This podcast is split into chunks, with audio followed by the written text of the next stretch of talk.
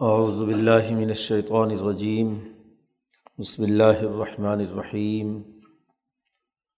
ثم قصد قلوبکم من بعد ذلك فہی کالحجارت او اشد قسوہ۔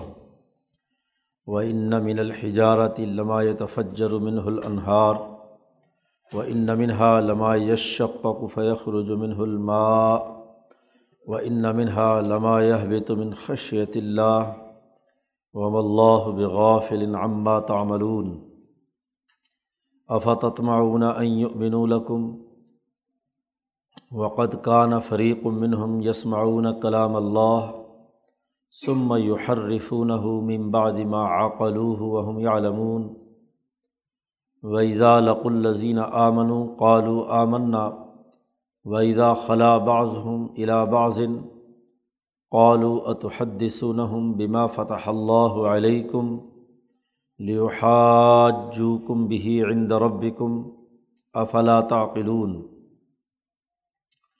اولا يعلمون ان اللہ يعلم ما يسرون وما يعلنون ومنهم امیون لا يعلمون الكتاب الا امانیہ وانهم الا يظنون فویل الدین یکتبون الکتاب بعیدیہم ثم یقولون حاضہ من عند اللہ لیشتروا به ثمنا قلیلا فویل الحم مما کتبت ایدیہم وویل الحم مما یکسبون وقالوا لن تمسنا النار الا ایاما معدودہ قل اتخذتم عند اللہ عہدا فلن يخلف اللہ عہدہ ام تقولون علی اللہ ما لا تعلمون بلا من کسب سیتم و احاطت بھی خطی اتحف کا اصحاب النار ہم فیحہ خالدون ولدین آمن و عامل الصالحات کا اصحاب الجنت ہم فیحہ خالدون گزشتہ آیات میں ان کے تین حجابات توڑ کر اللہ کی طرف متوجہ کرنے کے لیے موسیٰ علیہ السلام نے یہ طریقۂ کار اختیار کیا اور اس کے ذریعے سے ان کے حجابات ٹوٹے، دلوں میں نرمی پیدا ہوئی اور جو بات ان میں سمجھنے والے تھے، انہوں نے اللہ کی یہ بات سمجھی۔ صفت احسان کی کیفیت ان کے اندر پیدا ہوئی، دلوں میں نرمی آئی۔ لیکن کچھ وقت گزرنے کے بعد، جیسے جیسے تربیت کا دور دور ہوتا چلا جاتا ہے۔ تمہارے دلوں میں دوبارہ سختی پیدا ہوگی۔ یا یہ بھی ہے کہ ان میں سے کچھ لوگوں کو وقتی طور پر تو اللہ کے ساتھ تعلق قائم کرنے کی توفیق ہوئی، لیکن کچھ عرصے کے بعد انہیں لوگوں میں، کچھ لوگوں کے دلوں میں سختی پیدا ہوئی۔ بہرحال چونکہ پورے یہود اور اس کی تاریخی جو تسلسل ہے، اس کو مخاطب کیا جا رہا ہے۔ سما قصد قلوب حکم ممباد ظالی کا اس واقعے کے بعد جو یہ پیچھے واقعہ ہوا تھا بقرہ والا، جس کے ذریعے سے دلوں میں نرمی پیدا کی گئی تھی اور اللہ کے ساتھ ایک تعلق پیدا کرنے کا مطلب تمہیں سمجھایا گیا تھا، عقل و شعور کو بیدار کیا گیا تھا۔ اس کے بعد تمہارے دلوں میں پھر سختی پیدا ہوئی دل سخت ہو گئے اور اتنے سخت ہوئے کہ فہیہ کل ہجارہ او اشد قصبہ سو وہ ہو گئے جیسے پتھر یا ان سے بھی زیادہ سخت۔ پتھروں کی بھی بہت سی اقسام ہیں۔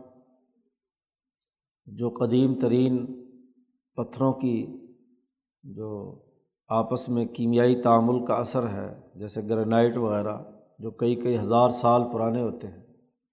ان میں کوئی چیز بھی ان کے اندر داخل نہیں ہو سکتی۔ پتھر یا پتھر سے بھی زیادہ سخت کوئی اور ٹھوس چیز پتھروں کی بھی جو اعلیٰ ترین اقسام ہے اس طرح کے ہو گئے۔ نبی اکرم صلی اللہ علیہ وسلم نے فرمایا کہ انسان کے جسم میں ایک ٹکڑا ہے، وہ اگر درست ہو جائے تو پورا جسم درست ہوتا ہے، اور اگر وہ خراب ہو جائے تو پورا جسم خراب ہوتا ہے۔ علا وحی القلب اور وہ دل ہے۔ تو دل انسانی نفس اور روح کا مرکز اور منبع ہے۔ اس کی خرابی پورے وجود پر خرابی کے اثرات ظاہر کرتی ہے اور دل کی درستگی تمام وجود کو درست کر دیتی ہے۔ صفت احسان یا اللہ کے ساتھ سچا تعلق قلب سے ہی ہوتا ہے۔ اسی لیے ان لوگوں کو بہتر قرار دیا گیا ہے اللہ من عط اللہ بقلب منیب جو اللہ کی طرف رجوع کرنے والے دل ہیں، دل صاف ستھرے ہیں، تو وہ اللہ کی طرف متوجہ ہیں، تو ظاہر ہے ان کی کامیابی ہے۔ اور جن کے دلوں میں مرض ہے، پیچھے منافقین کے ذیل میں بھی دلوں کے مرض کا تذکرہ کیا گیا تھا۔ تو دل میں اتنی سختی پیدا ہو جائے کہ وہ بات سننے اور سمجھنے کے لیے تیار نہ ہو۔ تو اس طرح تمہارے دل سخت ہو گئے اور جو احکامات الہیہ تھے ان کو سمجھنے کی صلاحیت اور استعداد ختم ہو گئی۔ قرآن حکیم نے آگے پتھروں کی بھی تین اقسام کا تذکرہ کیا ہے۔ وائن من الحجارتی لمع تفجر من الانہار حضرت ترجمہ فرماتے ہیں، اور پتھروں میں تو ایسے بھی ہیں جن سے جاری ہوتی ہیں نہریں۔ بڑے بڑے دریا نہریں ان پتھروں سے نکل رہی ہیں۔ یہ جتنے بھی دریاؤں کا نظام پوری دنیا میں ہے، یہ پہاڑوں اور پتھروں میں سے ہی نکل کر آ رہا ہے۔ ایک قسم پتھروں کی یہ ہے۔ وہ ان منہا لما یش شق کو فیخر جو بن الما پتھروں کی اور پہاڑوں کی ایک قسم یہ ہے کہ جن میں سے چشمے پھوٹتے ہیں۔ پتھر پھٹتا ہے، پہاڑ پھٹتا ہے، اس میں سے چشمہ نکل آتا ہے۔ دریا اور بڑے بڑی نہریں وہ تو تمام انسانوں کو سیراب کرتی ہیں۔ اور چشمے وہ ایک مخصوص علاقے یا ایک محدود دائرے کے اندر لوگوں کو سیراب کرتے ہیں۔ اور تیسری قسم پتھروں کی وہ ہے وہ ان منہا لما یہ بھی تو من خشیت اللہ ان میں ایسے بھی ہیں جو گر پڑتے ہیں اللہ کے ڈر سے۔ تو تین طرح کے انسان ہیں۔ ان کے دلوں کے اندر تینوں طرح کے پہلو بیان کیے گئے ہیں کہ یہ دل پتھر کی طرح ہو گئے، لیکن پتھروں کے اندر بھی تو تین اقسام ہیں۔ ایک وہ پتھر ہے جن سے ایسی چیز نکلتی ہے جو انسانیت کے فائدے کی ہے۔ امام شاہ ولی اللہ دہلوی کی اصطلاح میں ہر انسان کی روح اور قلب کا جو آخری منتہا ہے، وہ حجر ہے، حجر بہت جسے کہتے ہیں، جو اللہ تبارک و تعالیٰ کی نمائندگی کرتا ہے۔ انسانی روح کے اندر۔ اب یہ قلب جب اس کے مسام بند ہو جائے تو روح اور سر بلکہ تمام لطائف کے لیے یہ تباہی اور بربادی کا ذریعہ بنتا ہے۔ لیکن جس دل کے مسام کھلے ہوئے ہوں، سختی نہ ہو، اس میں نرمی ہو، تو جیسے جیسے صلاحیت اور استعداد کے انسان ہوتے ہیں، اس کے مطابق ترقیات ہوتی ہیں اور اسی سے ہی ان کے فیوز و برکات اور علوم منتقل ہوتے ہیں۔ امبیا علیہم السلام کے احجار بہتا اور ان سے فیضیاب ہونے والے الاظم فقائے صحابہ مجدین اولیاء اللہ، یہ وہ لوگ ہیں کہ جن کے سینے سے جب علم پھوٹتا ہے تو وہ علم ہزاروں لاکھوں کروڑوں لوگوں کو سیراب کرتا ہے۔ تو اگرچہ بظاہر وہ پتھر ہے، لیکن وہ ایسا حجر ہے کہ جس میں سے جو کچھ نکل رہا ہے وہ نہروں کی شکل میں ہے۔ انسانیت کو سیراب کر رہا ہے۔ ان کے علوم، ان کی تعلیمات، ان کا انداز و اسلوب، ان کا فکر و عمل، وہ ہزاروں لاکھوں کروڑوں انسانوں کو فیضیاب کرتا ہے۔ ایک انسان کی مثال وہ دی ہے جیسے انبیاء ہیں، بڑے بڑے مجدین اولیاء اور ہر دور کے وہ لوگ جو ہاں جی پانچ سو سال یا ہزار سال کی تجدید کا کردار ادا کرتے ہیں۔ مولانا سندھی رحمۃ اللہ علیہ نے فرمایا کہ اس دور میں اس کی مثال امام شاہ ولی اللہ دہلوی کا قلب ہے کہ جس سے اتنے علوم ہیں جو نہروں کی شکل میں انسانیت کو سیراب کر رہے ہیں۔ اور کچھ وہ ہیں کہ جن میں سے چشمے کی صورت میں پانی بہتا ہے، کہ وہاں سے چشمہ علم کا نکل رہا ہے اور اس چشمے سے لوگ فیضیاب ہو رہے ہیں۔ گو ایک مخلصین کی جماعت ہی کیوں نہ ہو؟ تربیت یافتہ ایک جماعت ایک دائرے کی ہو، پوری دنیا انسانیت نہ بھی صحیح، لیکن ایک دائرے میں۔ تو وہ الگ الگ گویا کہ اسی سے پھوٹنے والے چشمے ہیں جو جا بجا نکلے ہوئے ہیں اور وہاں وہ انسانیت کو سیراب کر رہے ہیں علوم سے۔ حضرت سندھی رحمۃ اللہ علیہ نے حضرت شاہ عبدالعزیز دہلوی اور حضرت کے جو صاحبزادگان ہیں، ان کا بتلایا ہے کہ ان کے چشمے علوم انہوں نے تقسیم کیے۔ اور انسانیت کو ان سے کیا ہے؟ نفع ہوا۔ و انمن ہا لمایہ بھی تو خشیت اللہ اور تیسرا اور آخری درجہ یہ ہے کہ اگر ان سے یہ علوم نہ بھی پھوٹیں، لیکن خود ان کی اپنی حالت صفت احسان کے حوالے سے یہ ہے کہ اللہ کے ڈر سے وہ گر پڑتے ہیں سجود میں۔ وہ لوگ جو اعمال کرنے والے ہیں، کثرت سے ایسے اعمال جس میں جو ذمہ داری ان کے سپرد ہو جائے تو اس ذمہ داری کو وہ پورے احساس ذمہ داری کے ساتھ سر انجام دیتے ہیں۔ سجدے کی حالت سب سے اعلیٰ ترین حالت ہے جب انسان اللہ کے قریب ہوتا ہے۔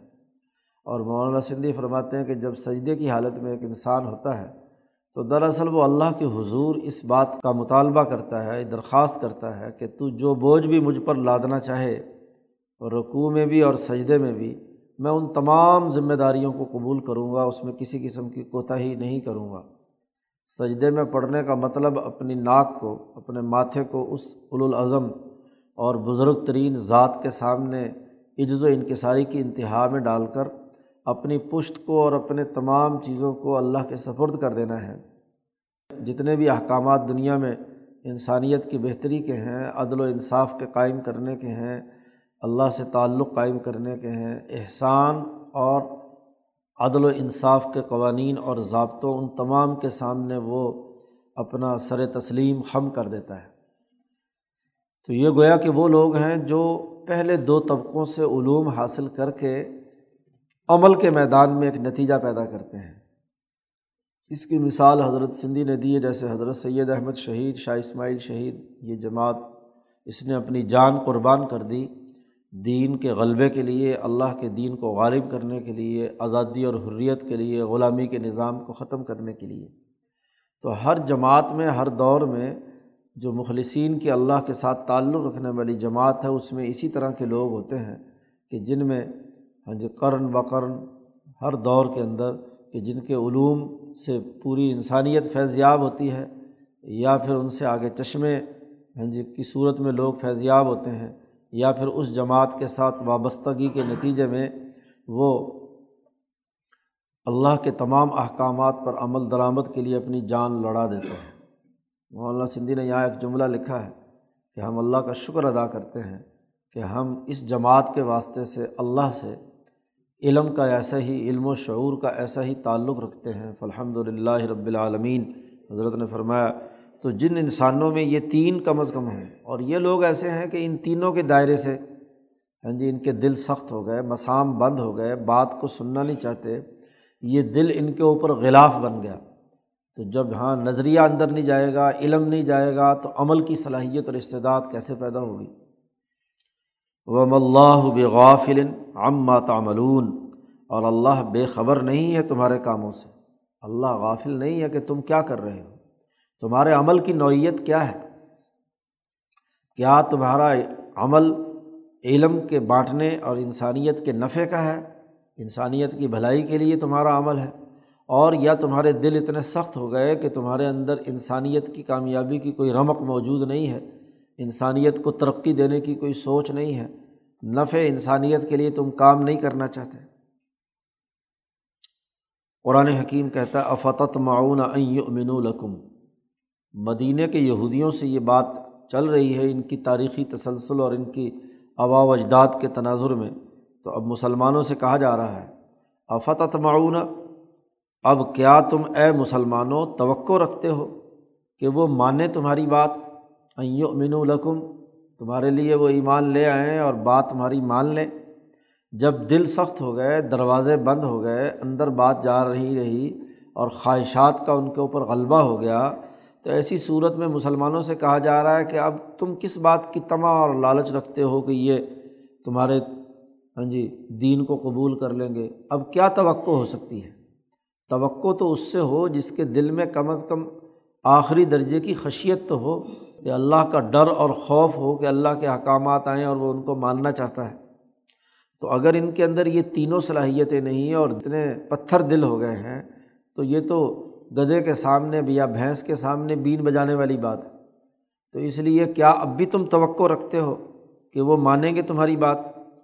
حالانکہ وقت کانا فریق و منہم یسماؤن کلام اللہ سما یحرف نہ ما عقل وہم یا علمون ان کو اچھی طرح اللہ کے کلام کا علم ہے، لیکن اس کلام میں تبدیلیاں اور تغیر کرتے ہیں، تحریف پیدا کرتے ہیں۔ وقت کانا فریق و منہم ان میں سے ایک جماعت ایسی تھی کہ جس نے اللہ کا کلام سنا تھا، یسمعون، سنتا تھا اللہ کا کلام۔ سم یحرف نہ ممباد ما عقل پھر بدل ڈالتے تھے اس کو جان بوجھ کر۔ عقل عقل میں آ بھی گیا، بات سمجھ بھی گئی اور اس کے باوجود اس میں تحریف کر دی۔ حالانکہ وہ ہم یا علمون اور وہ جانتے تھے کہ وہ ایک غلط کام کر رہے ہیں، تحریف کر رہے ہیں۔ جب دل پر سختی آ جائے اور بات کو درست تناظر میں سمجھنے کی ذہنیت نہ ہو، تو دماغی طور پر یا عقلی طور پر تو کوئی چیز معلوم ہو گئی، لیکن قلب میں راسخ نہیں ہوئی اور قلب اس پر مطمئن نہیں ہے، قلب نے اپنے دروازے بند کر لیے، تو وہ پھر کیسے ایمان لائیں گے؟ وہ کیسے درست راستے کی طرف آئیں گے؟ تو حضرت شیخ الہند نے فرمایا کہ یا تو یہ وہ جماعت ہے کہ جو وہ ستر آدمی حضرت موسیٰ علیہ السلام کوہ طور پر لے گئے تھے اور وہاں اللہ کا کلام براہ راست انہوں نے سن بھی لیا۔ اور جب ان میں سے کچھ لوگ واپس آئے تو انہوں نے آ کر کہا کہ بات یہ ہے کہ اللہ میاں نے کلام تو کیا ہے، لیکن اللہ میاں نے یہ بھی کہہ دیا ساتھ کہ جس کا جی چاہے عمل کرے، جس کا جی چاہے عمل نہ کرے۔ تو یہ اپنی طرف سے تحریف کر دی۔ بات جو ہے وہ سننے کے بعد، حالانکہ کتاب جب آتی ہے تو وہ ایک قانون ہوتا ہے۔ اور قانون ایک حکم کی صورت میں ہے۔ اور اتھارٹی کا حکم ماننا لازمی اور ضروری ہے۔ تو کسی اتھارٹی کے کسی حکم کے بارے میں یہ کہہ دیا جائے کہ جی چاہے کر لو جی چاہے نہ کرو۔ محض بعض اور اصلاح کا نقطۂ نظر اپنا لیا جائے اور انقلابی نقطۂ نظر سے اس حکم کو حتمی سمجھ کر اس کے لیے تن بن دھن قربان نہ کیا جائے تو یہ بہت بڑا مرض ہے۔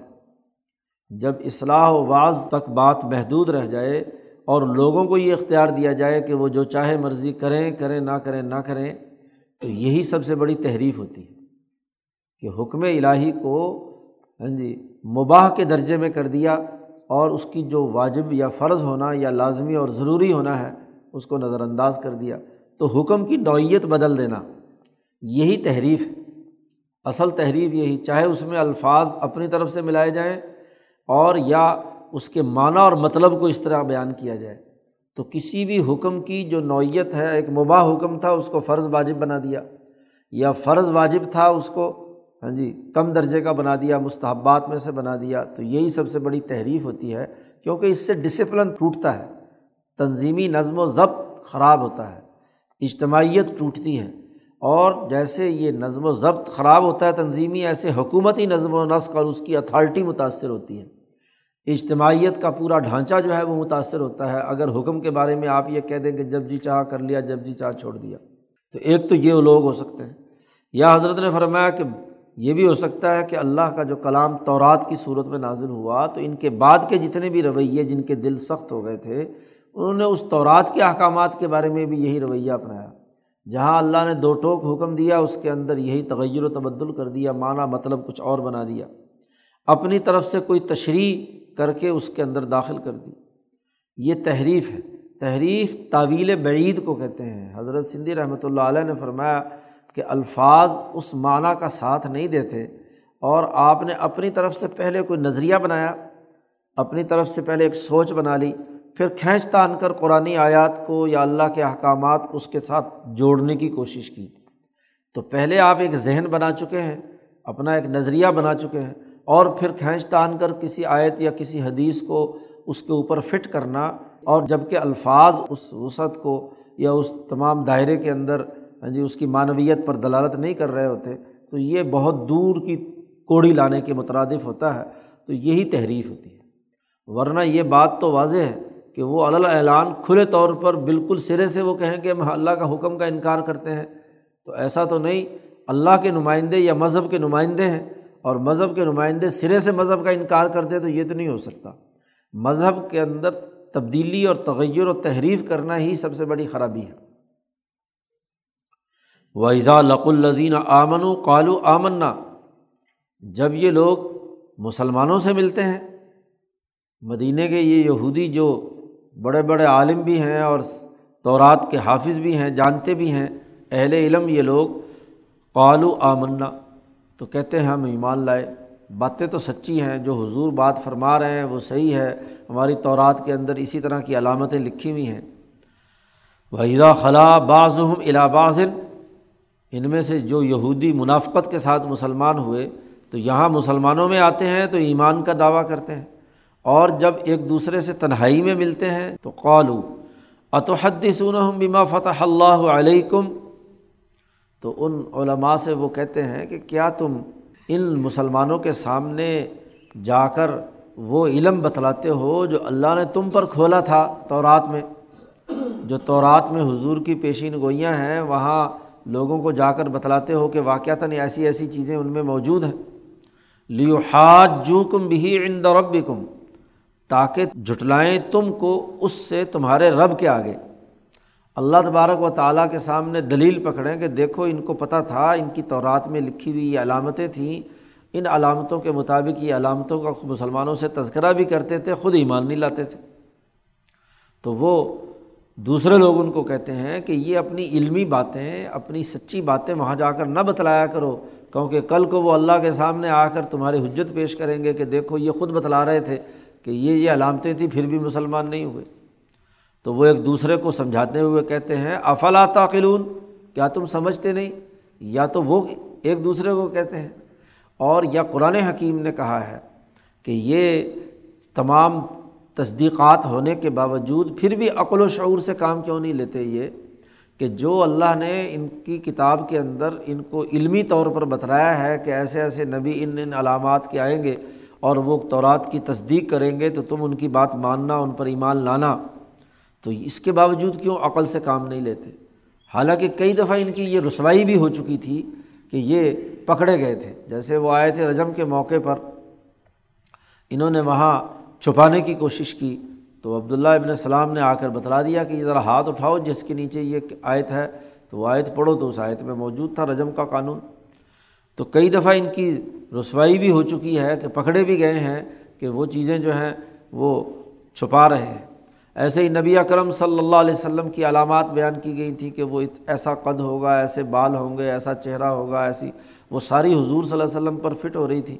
لیکن جان بوجھ کر اپنی طرف سے تبدیلیاں کر دیتے تھے کہ نہیں، بالکل الٹ علامتیں عام یہودیوں کو گمراہ کرنے کے لیے ان کو بتلاتے تھے۔ اولا یا علمون کیا یہ اتنا بھی نہیں جانتے کہ اللہ یا علم ما یسرون وما یعلنون؟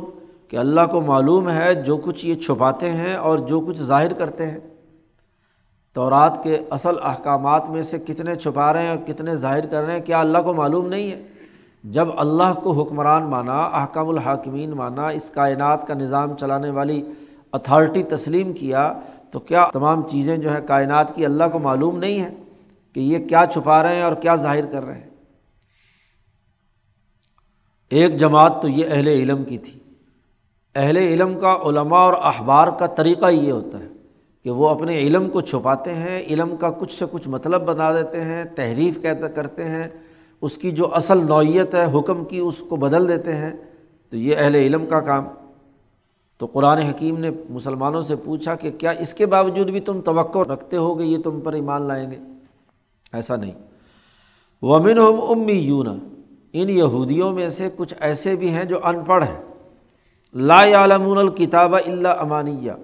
وہ براہ راست کتاب کو نہیں جانتے سوائے خواہشات کے۔ جھوٹی آرزوؤں کے اور کچھ ان کے پاس نہیں ہے۔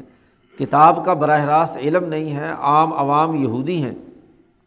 اور وہ جاہل لوگ ہیں، اس لیے جو ان کے علماء نے، ان کے اخبار نے، ان کو الٹا سیدھا جو کچھ بتلا دیا بتلا دیا۔ وہ ان ہم اللہ یزنون اور ان جاہل لوگوں کے پاس، امیین کے پاس کچھ نہیں ہے، مگر خیالات، گمانات ہیں، اندازے ہیں۔ کوئی حتمی اور قطعی علم نہیں۔ علماء کے پاس جو کتاب موجود ہوتی ہے تو کتاب کی وجہ سے ان کے پاس قطعی اور واقعی حکم موجود ہوتا ہے، وہ گمان کی بات نہیں ہے۔ وہ جان بوجھ کر اس کے اندر تغیر و تبدل اور اپنے خیالات کی امیزش کرتے ہیں۔ لیکن یہ امیجین اور بغیر پڑھے لکھے جو ہیں، ان کے پاس کتاب نہیں ہے۔ ایک تو کچھ خواہشات ہیں اور کچھ گمانات ہیں۔ آرزوئیں ہیں، تمنائیں ہیں۔ اور اگر کوئی عمل کرنے کی چیز ہے بھی تو وہ محض توہمات اور گمانات اور خیالات ہیں۔ دنیا میں کوئی عمل اس وقت تک نہیں ہو سکتا جب تک کہ یقینی اور قطعی علم نہ ہو۔ ہر علم کے شعبے میں آپ دیکھ لیجیے کہ ہر شعبے میں آپ کے پاس صحیح اور دو ٹوک علم موجود ہو تو آپ اچھا کام کر سکتے ہیں کہ انجینئر کے پاس صحیح پیمائشیں موجود ہوں، صحیح اس کے پاس تمام چیزیں، اعداد و شمار ہوں تو وہ ایک اچھی پلاننگ کر سکتا ہے اچھا کام کر سکتا ہے۔ لیکن اگر محض اندازے سے اور اٹکل پچو سے وہ کام کرے، تو کہیں نہ کہیں اندازے کی غلطی کہیں نہ کہیں بلڈنگ کے اندر خرابی پیدا کر دے گی۔ ایسے ہی میڈیکل کا علم قطعی ہو تو پھر آپ صحیح ڈائگنوز کر سکتے ہیں، مرض کیا ہے اور دوائی صحیح دے سکتے ہیں۔ اور اگر محض اندازے ہیں، لگ گئے، لگ گیا، نہیں لگا تو تیر تکا تو وہاں ظاہر ہے کہ نتیجہ نہیں نکلتا۔ تو دنیا میں ہم دیکھتے ہیں کہ جن لوگوں کے پاس علم نہیں ہوتا، وہ بس ٹوٹ کے بیان کرتے ہیں، اندازے بیان کرتے ہیں۔ لگ گیا لگ گیا، نہیں تو نہیں صحیح۔ اور آرزوئیں اور خواہشات بہت زیادہ ہوتی ہیں۔ اہل علم کو تو پتہ ہوتا ہے کہ کون سی خواہش واقعتاً عمل میں آ سکتی ہے۔ کوئی چیز کون سے نتیجہ خیز ہو سکتی ہے، لیکن جو علم نہیں رکھتا، وہ لمبی لمبی آرزوئیں باندھتا ہے کہ یہ بھی ہو جائے، وہ بھی ہو جائے، وہ بھی ہو جائے۔ چاہے علمی یا عملی یا فنی طور پر اس کا ہونا ممکن نہ بھی ہو، تب بھی ان کے خیالات کے اندر یہ بات بیٹھی ہوتی ہے، یہ ہو جائے، وہ ہو جائے۔ تو یہ جو بے پڑھے لکھے لوگ ہیں ان کی یا تو آرزوئیں ہیں اور یا گمانات اور خیالات ہیں۔ فویل الدین یکتبون الکتاب بعیدیم ثم یقول ہادہ من عند اللہ لیشترو بھی سمن قلیلا یہ عوام ہی وہ ہوتے ہیں کہ جو بیچارے بکتے ہیں۔ علماء اور مذہبی لوگ جو ہیں اپنی من مرضی کی باتیں ان سے پیسے بٹورنے کے لیے علم کے نام پر ان کو تقسیم کرتے ہیں، فتوے دیتے ہیں۔ ہلاکت ہے، خرابی ہے۔ ان کے لیے جو لکھتے ہیں کتاب اپنے ہاتھ سے۔ جو اصل کتاب ہے، اصل علم، وہ تو اپنے پاس رکھا ہوا ہے۔ اپنی طرف سے نسخہ لکھ کر دولت کمانے کے لیے زیادہ سے زیادہ دوائیاں لکھتے ہیں۔ زیادہ سے زیادہ مذہب کے نام پر اپنی طرف سے کوئی نئی چیز لکھتے ہیں۔ اس جاہل آدمی کو سامنے رکھ کر کے کہاں یہ شکار پھنستا ہے اور کہاں سے اس کی جیب سے پیسے نکلوائے جا سکتے ہیں۔ اب چاہے وہ تعویذ گنڈے کا کام ہو، چاہے وہ ہاں جی کسی طریقے سے کسی شرعی مسئلے کا فتویٰ جو ہے اس کے مطابق ہو، جس کے ذریعے سے اس بے وقوف آدمی سے پیسے نکلوائے جا سکے جاہل آدمی سے، تو اپنے ہاتھ سے لکھتے ہیں اور سما یقولون حاضہ میں عند اللہ، اور پھر ان جاہلوں سے کہتے ہیں کہ یہ اللہ کی طرف سے حکم آیا ہے۔ یہ اللہ کا حکم ہے کہ اگر یہ نہ تم نے کیا تو پھر بڑا گناہ ہوگا، یہ نہ اگر کیا، نہ کیا تو تمہیں فلانی بیماری میں ہلاک کر دیا جائے گا۔ تو چونکہ توہمات، آرزوئیں، خواہشات، گمانات اور خیالات ہوتے ہیں، تو ان کی آرزوؤں، تمناؤں اور خواہشات کو یہ بیچتے ہیں، خرید و فروخت کرتے ہیں، پیسے لیتے ہیں۔ کسی بھی قوم کا سب سے بڑا تباہی کا عمل یہ ہوتا ہے کہ جاہل لوگوں کے جذبات کو ابھار کر مال بیچا جائے۔ آج سرمایہ داری کی لانت میں بھی یہی ہے کہ علم سے جو چیز تیار ہوئی ہے، کوئی پروڈکٹ تیار ہوتی ہے، اس میں لوگوں کے جذبات کو بھڑکاتے ہیں۔ اور اب تو ظلم یہ ہوا کہ ان جذبات کے بھڑکانے کے لیے عورتوں کا استعمال اور ان کی تصویروں کا استعمال کرتے ہیں۔ ضرورت نہیں بھی ہے، تب بھی اس کی ضرورت پیدا کی جاتی ہے۔ ان کے دلوں میں، جاہلوں میں خواہشات بہت ہوتی ہیں، تو ان خواہشات اور تمناؤں میں ابھار پیدا کرتے ہیں۔ ایسا خوبصورت مکان ہونا چاہیے، اس میں ایسی لگژری چیزیں ہونی چاہیے، ایسے ڈرامے دکھائیں گے، ایسی چیزیں دکھائیں گے، جس کے ذریعے سے وہ ہاں جی نئے نئے زیورات، لباس، مکان، گاڑیاں، یہ وہ تعیشات کی زندگی میں انہیں مبتلا کرتے ہیں۔ تو علم برائے فروخت ہوتا ہے۔ علم حاصل ہوا، اس علم کو کیا ہے؟ پیسے بٹورنے کا ذریعہ بنا لیا۔ اور اگر دین کی تعلیمات کے اندر ایسا ہو ہاں جی مذہب کے اندر یہ معاملہ ہو کہ اس کو اللہ کا حکم کہہ کر بیچا جائے کہ یہ تعویذ بڑا زبردست ہے، یہ ایسے نتائج پیدا کرتا ہے، یہ میں نے قرآن سے لیا ہے، یہ میں نے حدیث سے لیا ہے، یہ میں نے فلاں جگہ سے لیا ہے۔ پیسے بٹورنا مقصد ہو۔ لیشترو بھی سمن قلیلا، تاکہ لیویں اس پر تھوڑا سا مول، اس کے بدلے میں وہ مول لینا چاہتے ہیں۔ اور وہ جتنا لاکھوں کروڑوں کا مول لے، ہے تھوڑا سا ہی۔ سمن قلیلاً ہی ہے۔ تو جہاں آیات قرآنیہ کو یا اللہ کے احکامات کو بیچنا، ان کی خواہشات اور گمانات کے مطابق۔ اسی کو حضرت شاہ الرحیم رائے پوری نے فرمایا کہ جب عوام کی خواہشات کے پیچھے علماء چلے، وہ علماء سو ہیں۔ ان کی گمانات اور تمناؤں کے مطابق فتوے دیں، اس کے مطابق بات لے کر آگے بڑھیں تحریک وہ چلائیں جو سرمایہ داروں اور ہاں جی جاہلوں کی طرف سے آئی ہے، تو اس کو چلائیں تو سمجھ لو کہ وہ علماء سو ہیں۔ اور علماء ربانیین اور علماء اہل حق کے اندر جو بات آئی اور پھر عوام میں پھیلتی ہے، وہ جب ان کے گمانات اور آرزوؤں کے الرغم انسانی معاشرے میں درستگی پیدا کرنے ڈسپلن میں لانے کے لیے کام کرتے ہیں، وہ علماء حق تو سچے اور جھوٹے علماء کا فرق بیان کر دیا یہاں۔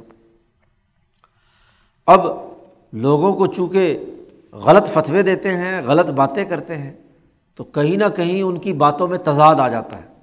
جب تضاد آتا ہے تو پھر وہ جاہل لوگ آ کر پوچھتے ہیں کہ جی پہلے تو یہ فتویٰ دیا تھا، اب آپ نے یہ فتویٰ دیا، پہلے یوں مسئلہ بتایا تھا، اب یہ مسئلہ بتلایا، پہلے یوں ہوا تھا، اب یہ ہوا تھا، تو یہ غلطی تو ہو گئی۔ تو پھر آگے سے اس کی ایک تعویل کرتے ہیں، قرآن نے اس کا ذکر کیا وقالو لن تمسن النار اللہ یام مادودہ وہ جو چھوٹے موٹے گناہ ہو گئے ہیں نا، تو بس تھوڑے دن جہنم کی سزا ملے گی، پھر جنت کا ٹکٹ یہ میں نے تمہیں دے دیا۔ جنت میں پھر تم جاؤ گے۔ وقالو، وہ کہتے ہیں، ہم کو ہرگز آگ نہ لگے گی، مگر چند روز گنے چنے۔ چونکہ انہوں نے چالیس دن بچھڑے کی عبادت کی تھی، تو کسی نے کہا چالیس دن، کسی نے کہا چالیس سال۔ مختلف روایات ہیں۔ بہرحال مفہوم کلی یہ ہے ہر دور کے اندر کہ جب یہ تضادات واضح ہوتے ہیں، اہل علم کے عام عوام کے سامنے، آج نہیں تو کل، کیونکہ دوسرا مولوی صاحب جو ہے، وہ کوئی اور مسئلہ بیان کر رہا ہوتا ہے، یہ اور مسئلہ بیان کر رہا۔ ہر ایک نے اپنے اپنے جو مریدین اور متعلقین ہوتے ہیں ان سے پیسے بٹورنے کے لیے اپنا اپنا فتویٰ دینا ہوتا ہے۔ تو وہ کہیں نہ کہیں کوئی بات ان کے علم میں آ جاتی ہے کہ اصل طورات میں تو یہ تھا اور انہوں نے یا اصل قرآن میں تو یہ ہے اور یہ مسئلہ اپنی طرف سے انہوں نے اپنے مفاد کے لیے یہ بیان کیا ہے۔ تو اس وقت پھر وہ یہ تعویل کرتے ہیں کہ بھائی وہ جو غلطی ہو بھی گئی ہے تو ہم چونکہ مسلمان ہیں یا آج کے زمانے میں یہی بات ہے اور اس زمانے میں وہ کہتے ہیں ہم یہودی ہیں لینت خل الجنت اللہ من کانا ہودن ہاں جی جو یہودی ہوگا وہی جنت میں داخل ہوگا۔ اب جنت تو ہمارے لیے اللہ میاں نے لکھ دی ہے۔ تو وہ جو جہنم میں جانے کی بات بھی ہے، تھوڑی موٹی غلطیوں سے کچھ دن جن، جہنم میں جائیں گے، پھر سیدھے کیا ہے؟ جنت میں چلے جائیں گے۔ تو یہ عوام کو سلانے کے لیے اور ان سے پیسے بٹورنے کا ایک اور نیا طریقہ ہوتا ہے کہ جس میں جہنم میں تھوڑی دیر کے لیے جانے کا دے کر تسلی دیتے ہیں کہ نہیں، جنت میں تو چلے ہی جائیں گے نا۔ ال اے محمد صلی اللہ علیہ وسلم، ان سے کہہ دیجیے اب تخستم عند اللہ عہدن کیا تم لے چکے ہو اللہ کے یہاں سے قرار؟ اللہ سے تم نے کوئی معاہدہ کر لیا ہے کہ تم تھوڑے دن جہنم میں جاؤ گے اور پھر جنت میں جاؤ گے؟ اور اللہ تعالیٰ اپنے معاہدے کی خلاف ورزی کرنے والا نہیں ہے کہ تمہیں ہر حال میں جنت ہی میں بھیجے گا۔ جی فلح خلیف اللہ عہدہ اب ہرگز خلاف نہ کرے گا اللہ اپنے قرار کے۔ ام تقولون اللہ مالا تعلمون۔ یا جوڑتے ہو اللہ پر جو تم نہیں جانتے۔ اللہ پر ایسی بات کہتے ہو کہ جس کا تمہیں علم نہیں ہے، تو یہ تم نے کہاں لکھوایا ہے؟ قانون اور ضابطہ تو یہ ہے کہ جس نے جرم کیا، خواہ وہ کوئی بھی ہو، اس کو سزا ملے گی۔ اور جس نے ایمان اور عمل صالح کا کام کیا، وہ جنت میں جائے گا۔ بات یہ نہیں ہے کہ یہودی فرقہ جائے گا، عیسائی فرقہ جائے گا یا مسلمان فرقہ جائے گا۔ فرقے ورقے کے مسئلہ نہیں ہے۔ بات تو عمل ہے اور صحیح نظریہ ہے۔ ایمان کی درست بات ہے۔ جو یہ کرے گا، وہ جنت میں جائے گا اور جو جرم کرے گا، وہ جہنم میں جائے گا۔ تو یہ کوئی فرقے اور گروہیت کا تذکرہ نہیں ہے۔ بلا من کا سب سیاتم و احاطت بھی خطیت ہو کیوں نہیں؟ جس نے کمایا گناہ اور گھیر لیا، اس کو اس کے گناہ نے، اس کی گناہ نے اس کا احاطہ کر کے مکمل طور پر۔ فلاح کا صحاب النار ہم فیحہ خالدون۔ وہ جہنمی ہیں اور ہمیشہ ہمیشہ وہ اس میں رہیں گے۔ دوزخ کے رہنے والے ہیں، ہمیشہ اس میں رہیں گے۔ جرائم یا گناہ، خطیہ، وہ اتنی ہو جائے کہ پورا کا پورا قلب مسق ہو کر کالا سیاہ ہو گیا، اس میں کوئی ایمان کی رمق باقی نہیں رہی، اصلاح کی کوئی گنجائش ہی نہیں رہی۔ کوئی اللہ کا ڈر اور خوف اس کے اندر نہیں رہا، تو وہ ہمیشہ ہمیشہ کے لیے جہنم میں ان کی گنتی کی بات نہیں ہے۔ تو جو بظاہر اسلام بھی قبول کر لے اور منافقت کے درجے میں ہو، جن کا پہلے ذکر ہوا ہے، اور یہ حضور صلی اللہ علیہ وسلم کے زمانے کے منافقین جن کا نفاق کھل کر سامنے آ گیا، تو عقیدے کا نفاق ان کا۔ قانون کے طور پر۔ یہودی ہوں، عیسائی ہوں، اسی طریقے سے دوسرے لوگ ہوں جو گناہ اور جرائم اتنے کریں کہ پورے جرائم ان کے تمام دلوں کو اپنے احاطے میں لے کر کالا سیاہ کر دے۔ احادت بھی خطیت ہو احاطہ کر لیا تو وہ ہمیشہ ہمیشہ کے لیے جہنم میں ہے۔ ولدینہ آمن و عامل الصالحات، اور وہ لوگ جو ایمان لائے اور نیک عمل کیے۔ جیسا ایمان اور نظریہ تھا، اس کے مطابق عمل کیا۔ الائی کا صحاب الجنّ وہ جنتی لوگ ہیں۔ قانون اور ضابطہ یہ ہے، وہی ہے جنت کے رہنے والے اور وہ اسی میں ہمیشہ رہیں گے۔ وہ ہمیشہ ہمیشہ جنتی ہوں گے۔ اس کے لیے وہی دو شرطیں ہیں، ایمان اور عمل صالح، جس کی تفصیل پیچھے بھی گزر چکی ہے۔ جب یو امین بالغیب یا ایمان لائے ہیں، تو یقیمون صلاح و یوتون زکوٰۃ و مما رقناہم یونفقون جو اللہ نے انہیں رزق دیا ہے، اس کو وہ خرچ کرتے ہیں۔ تو نماز کا قیام اور اللہ کے راستے میں مال خرچ کرنا، عدل و انصاف قائم کرنا جو نظریہ ہے اور ایمان کی تعریف حضرت نونوتوی رحمۃ اللہ علیہ نے کی کہ جو کچھ نبی اکرم صلی اللہ علیہ وسلم لائے ہیں، اس کو عمل میں لانے کی جامع نیت کرنا۔ جتنے بھی زندگی کے شعبے ہیں، ان تمام کو عمل میں لانے کی نیت کرنا، یہ کیا ہے؟ ایمان ہے۔ اور جب یہ نیت کر لی، یقین کر لیا، ارادہ باندھ لیا، عزم ہو گیا اقرار کر لیا۔ تو اب اس تمام دین کو عمل میں لانے کا عملی نظام بنانا یہ عامل الصالحات ہے۔ تو یہ دو شرطیں جس میں پائی جائیں گی، وہ جنتی ہیں۔ تو یہاں یہ نہیں ہے کہ افراد یا فرقے یا ہاں جی گروہیتوں کا تذکرہ ہے، بلکہ اصل قانون اور ضابطہ یہ ہے کہ جو جرم کرے گا وہ جہنمی ہے، اور جو ایمان اور عمل صالح کا کام کرے گا وہ جنتی ہے ہم فی خالدون۔ وہ اس میں ہمیشہ ہمیشہ رہیں۔ تو دلوں کی تبدیلی بڑا لازمی اور ضروری ہے، جو آج کی نایات سے معلوم ہوا کہ دلوں کی نرمی جس سے بات سمجھ میں آئے، سوچ اور غور و فکر کا عمل ہو، پہلے لمحے میں بات نہیں بھی سمجھ میں آئے، تب بھی غور و فکر کرنا، تدبر کرنا، عقل و شعور کا استعمال کرنا تاکہ بتدریج وہ بات دلوں کے اندر پیوست ہو جائے۔ اور یہ ایمان اور عمل صالح، یہ قلب کی اصلاح اور قلب کی درستگی کے ساتھ تعلق رکھتا ہے۔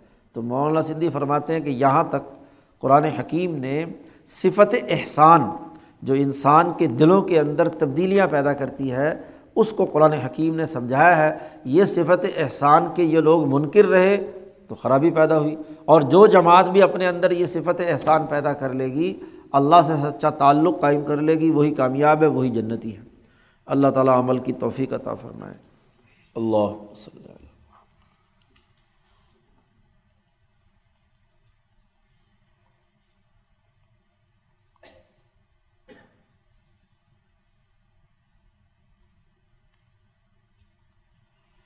بھائی